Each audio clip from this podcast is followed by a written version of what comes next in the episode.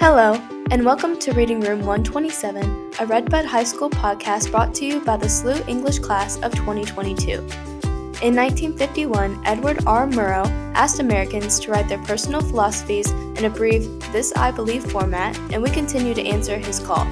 So, what do we believe? What lies in the hearts and minds of middle-class teenagers from Middle America? Join in to find out. Episode 9, Family is Not Always Blood by Caitlynn Weiser. I believe that family is not always blood. Growing up, I was close with my immediate family, but they didn't always know what I was thinking or feeling. Moving to Redbud was a significant move for me. I got a job at Mikasa and met all the girls that worked there. At first, I was afraid I wouldn't fit in with them, but they accepted me.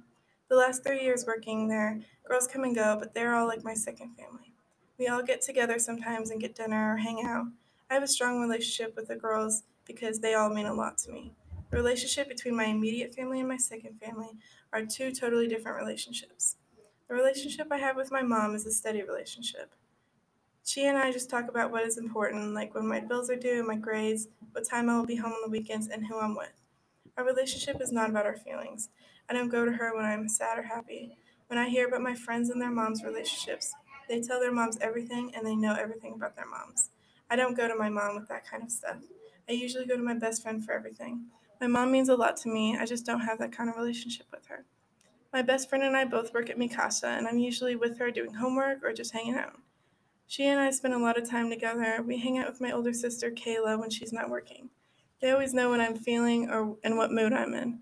They both mean a lot to me, and having them by my side gets me through a lot. When we are together, we are usually hanging out at home, driving around listening to music, going to dinner, or ranting about each other's days. They both mean a lot to me, and even though Kayla's already family, I think of them both as my family. Family's important to me. Friends come and go, but family's forever. If you are thought of someone's family, that is very important because family is all you have, even if it isn't blood. I think that family is someone that is special to you and knows you, not just know what you are doing, but knows what you are thinking throughout the day and knows how you really are. Therefore, I believe family is not always blood.